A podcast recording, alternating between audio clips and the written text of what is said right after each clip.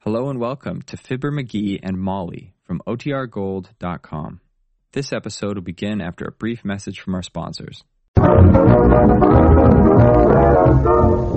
appearances are certainly deceiving. Imagine two people sitting across from each other at the dining table calling each other names with absolutely no hard feelings. Such is the scene tonight at 79 Wistful Vista. As calling names to each other for their Christmas shopping list, we find Fibber McGee and Molly.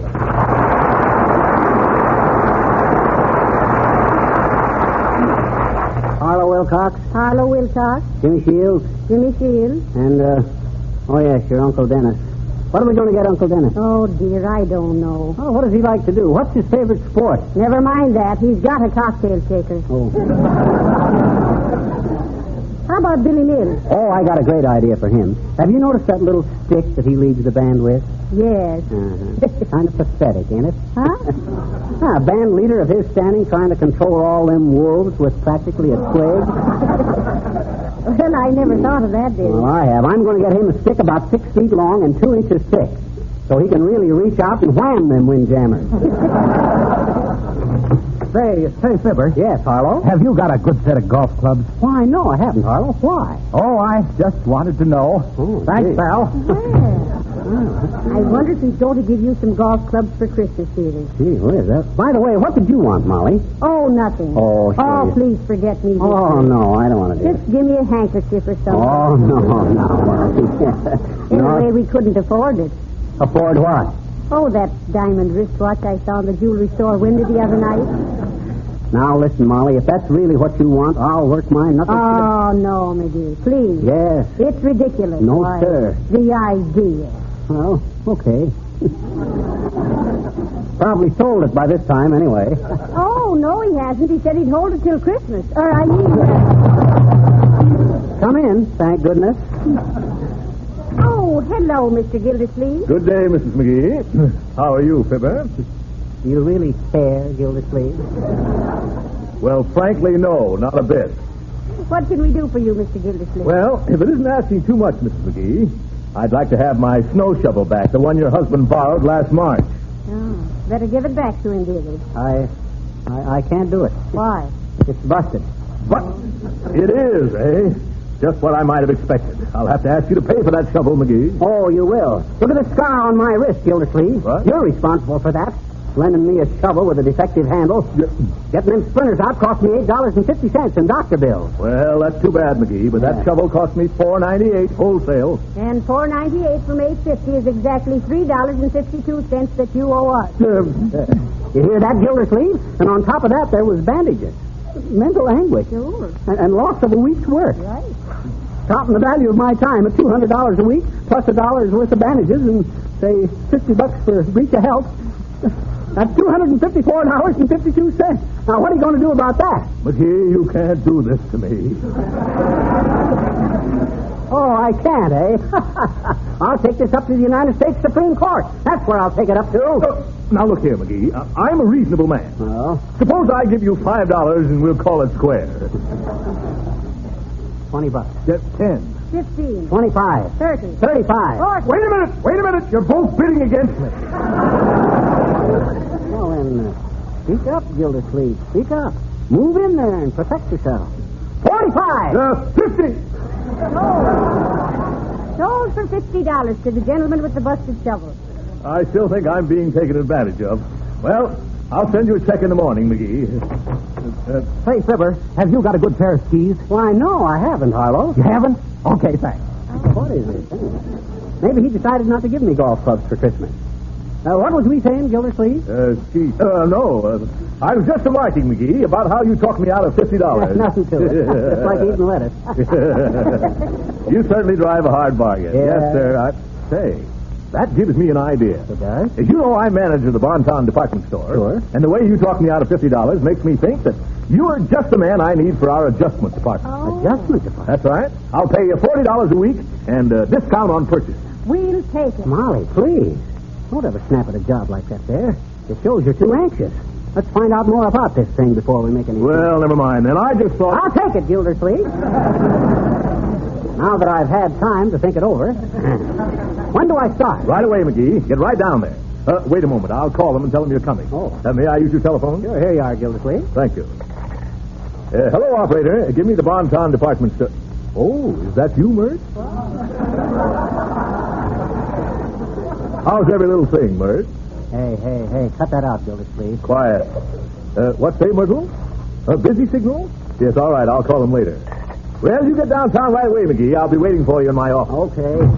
Oh, isn't that wonderful? Come on, McGee, get your hat. Where are you going? Down in the basement and ease my conscience. What do you mean? Well, I gotta play fair with Gildersleeve. I'm going down and bust his snow shovel. It's our office, Gildersleeve? Yes, it is, McGee. Ah. My, my, very pleasant. isn't Yeah. it? That picture, The Seven Dwarfs, lends such an air of time. Yeah.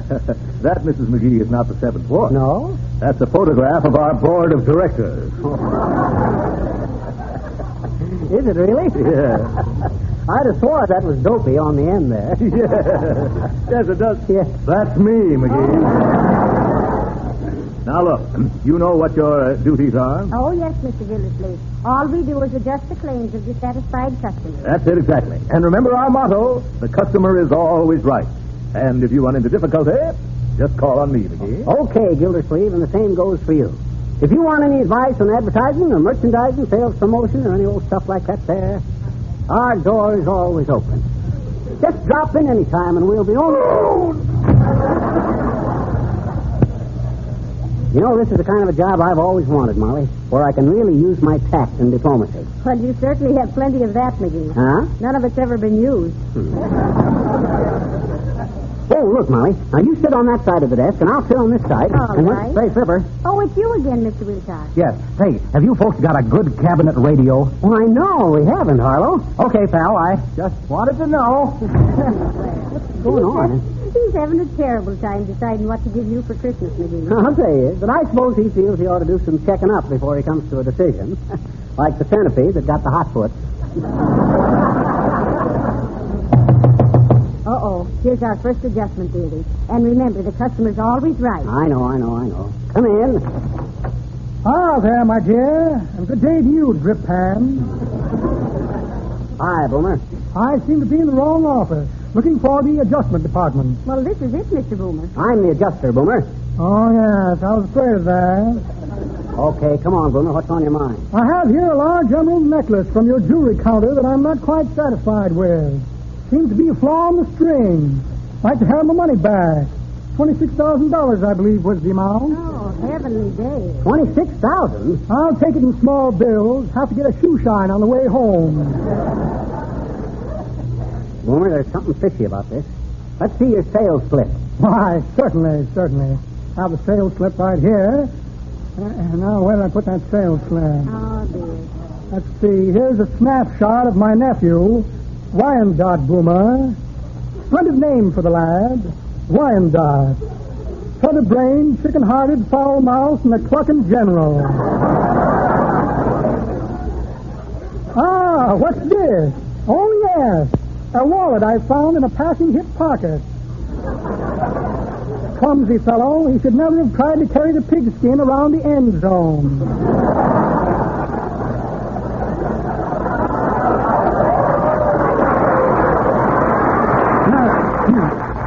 Letter from some hobo pals of mine in upper New York. Bums along the Mohawk. uh, oh, here, newspaper clipping. Seems that my old pal Inky Bluff just escaped from Sing Sing. Good old Inky, always leaking out of some pen. a small pocket comb, going in the cloakroom after a while and comb some pockets. A check for a short beer.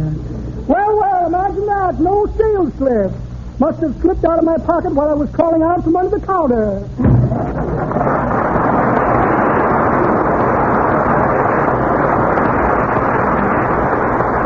My, my, what a crook. Pretty consistent guy, though. I seen a baby picture of him shaking his little fist through the bars of his crib when the nurse wanted to powder him. Really? Yeah, and the caption was, "Oh, so you won't tell, eh?" wow. My hot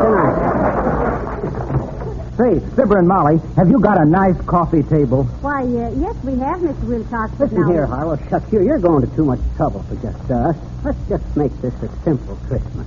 What do you mean? Oh, you aren't fooling us the way you've been bursting in asking us if we have a nice radio or a coffee table. Or golf clubs or skis. Oh, well, I was just trying to find out how much Johnson's wax to give you for Christmas. Huh? What?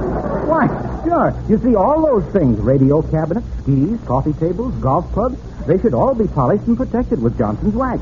It's really marvelous to seal the surface of things against scratches and wear.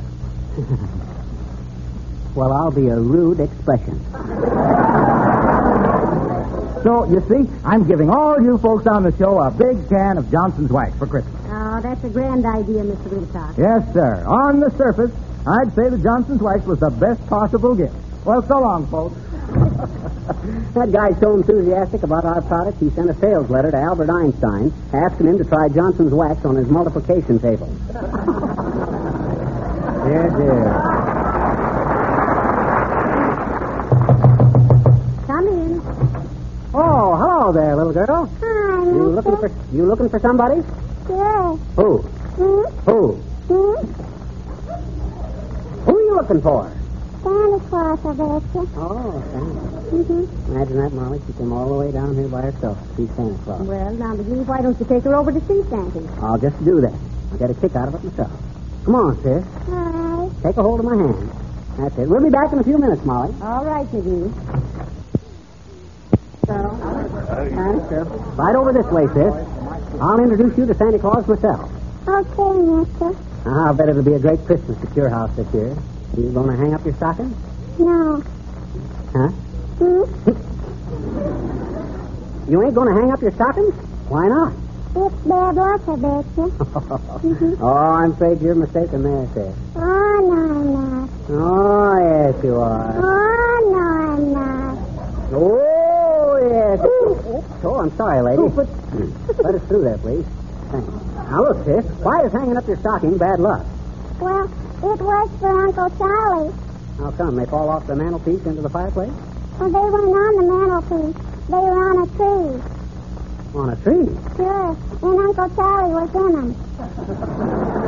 you know, they, they say he never got over it, too, I bet you. I see. Oh, looky, there's Santa Claus right now. sure he is. Now, now, don't be afraid of him, sis. okay. You walk right up to him and tell him what you want for Christmas. Come Mm, gee. on. Don't be bashful. Hi there, Santa Claus. Hello there. Here's a little girl that wants to speak to you, Santa. All right. Uh, what is it, my dear? Go ahead, sis. Go on, speak up. oh, gee, I don't, I don't want you to hear me, mister. Huh? Oh, I get it. Okay, sis, I won't listen. Now, you go ahead and talk to Santa Claus. Well, my dear? I didn't want to say anything in front of that man because it might spoil Christmas for him, but Mama said for you to eat downtown today because she was going to the bridge club. So on, Papa.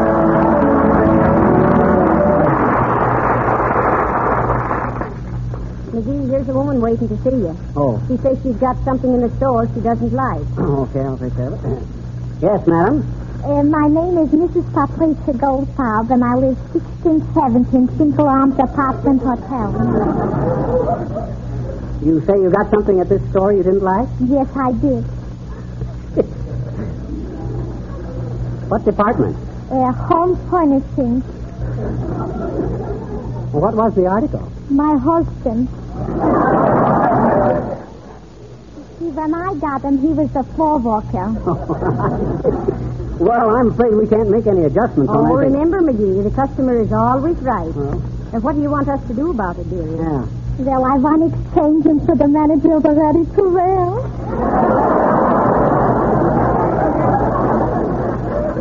Okay, sis, we'll have the driver pick up your husband in the morning.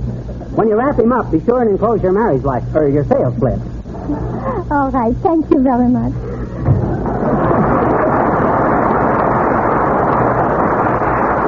Imagine a thing like that. Of all the dad-ratted silly things to want us to exchange, I think. Uh-uh, McGee. Remember our motto, the customer's always right. Well, they ought to change it. To what? To many happy returns of the stuff.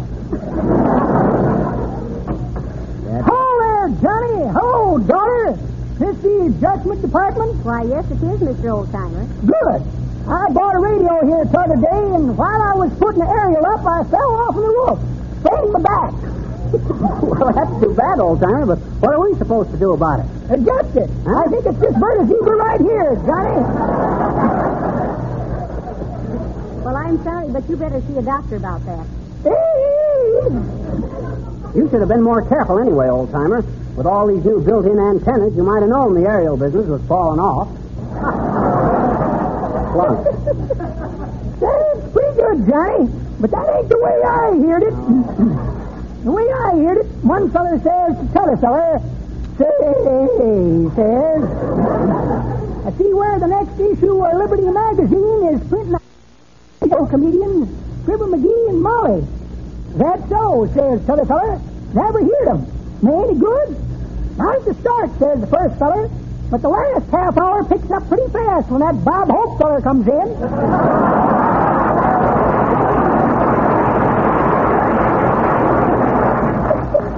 Well, Johnny, if you can't adjust my back for me, I'll have to. Whoop! Oh, there goes that bird of zebra again. Well, better go see a chiropodist.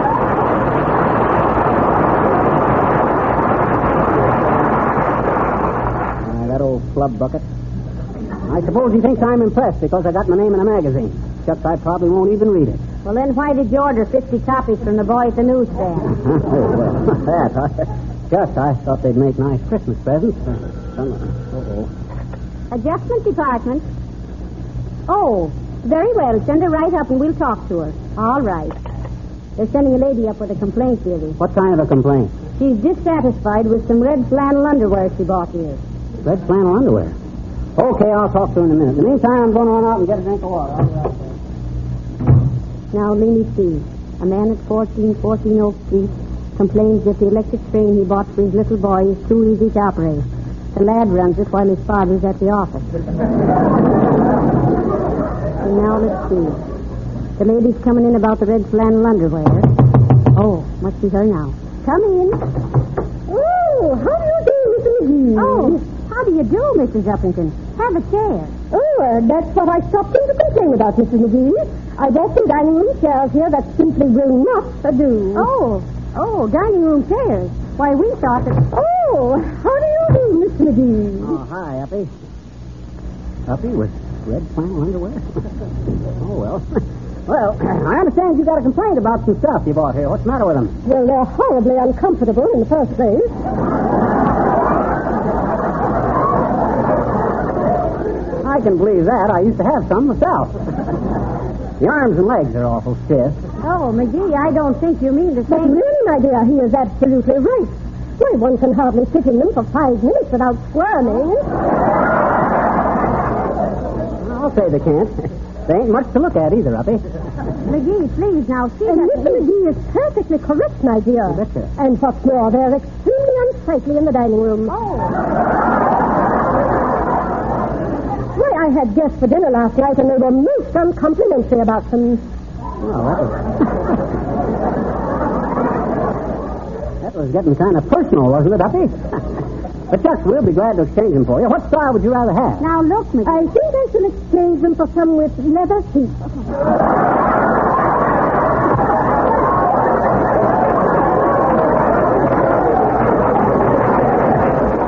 Leather seats, huh? well, I don't know, Uppy. Of course, they'd wear much longer, but washing them might be a bit of a problem. Oh, no, no, no. They can easily be sponged off. um, uh, what kind do you have yourself, Miss McGee? Well, uh.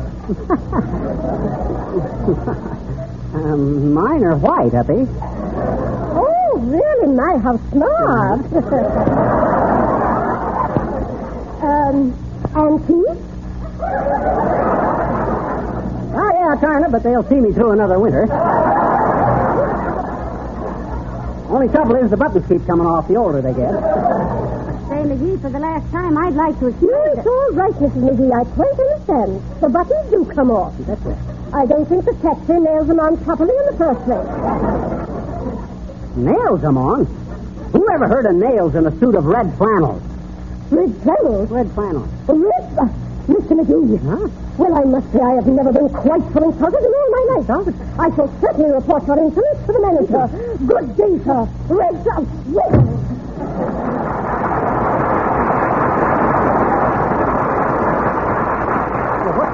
What's she getting so huffy about, Molly? I kept trying to tell you, McGee, she was complaining about some dining room chairs she bought. Oh, dining room chair. I thought she was the one about the red flag. Listen here, McGee. Oh, hi, Gildersleeve. Say, we're doing a great job for you here. I'll bet you never had a guy in here before. Be quiet, McGee. Did you just insult Mrs. Abigail Uppington? Oh, I wouldn't say I insulted her, Gildy. We just had a slight misunderstanding. Oh, Yes. misunderstanding, you call it, when you joke with a prominent society woman of this city about wearing red. Uh, I won't say it.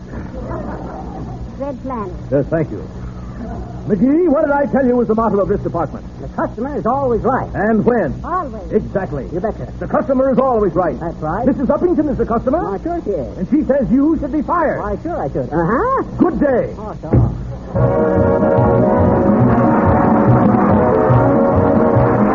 Fibber and Molly will be back in just a moment. In the meantime, can't you remember the days when your mother...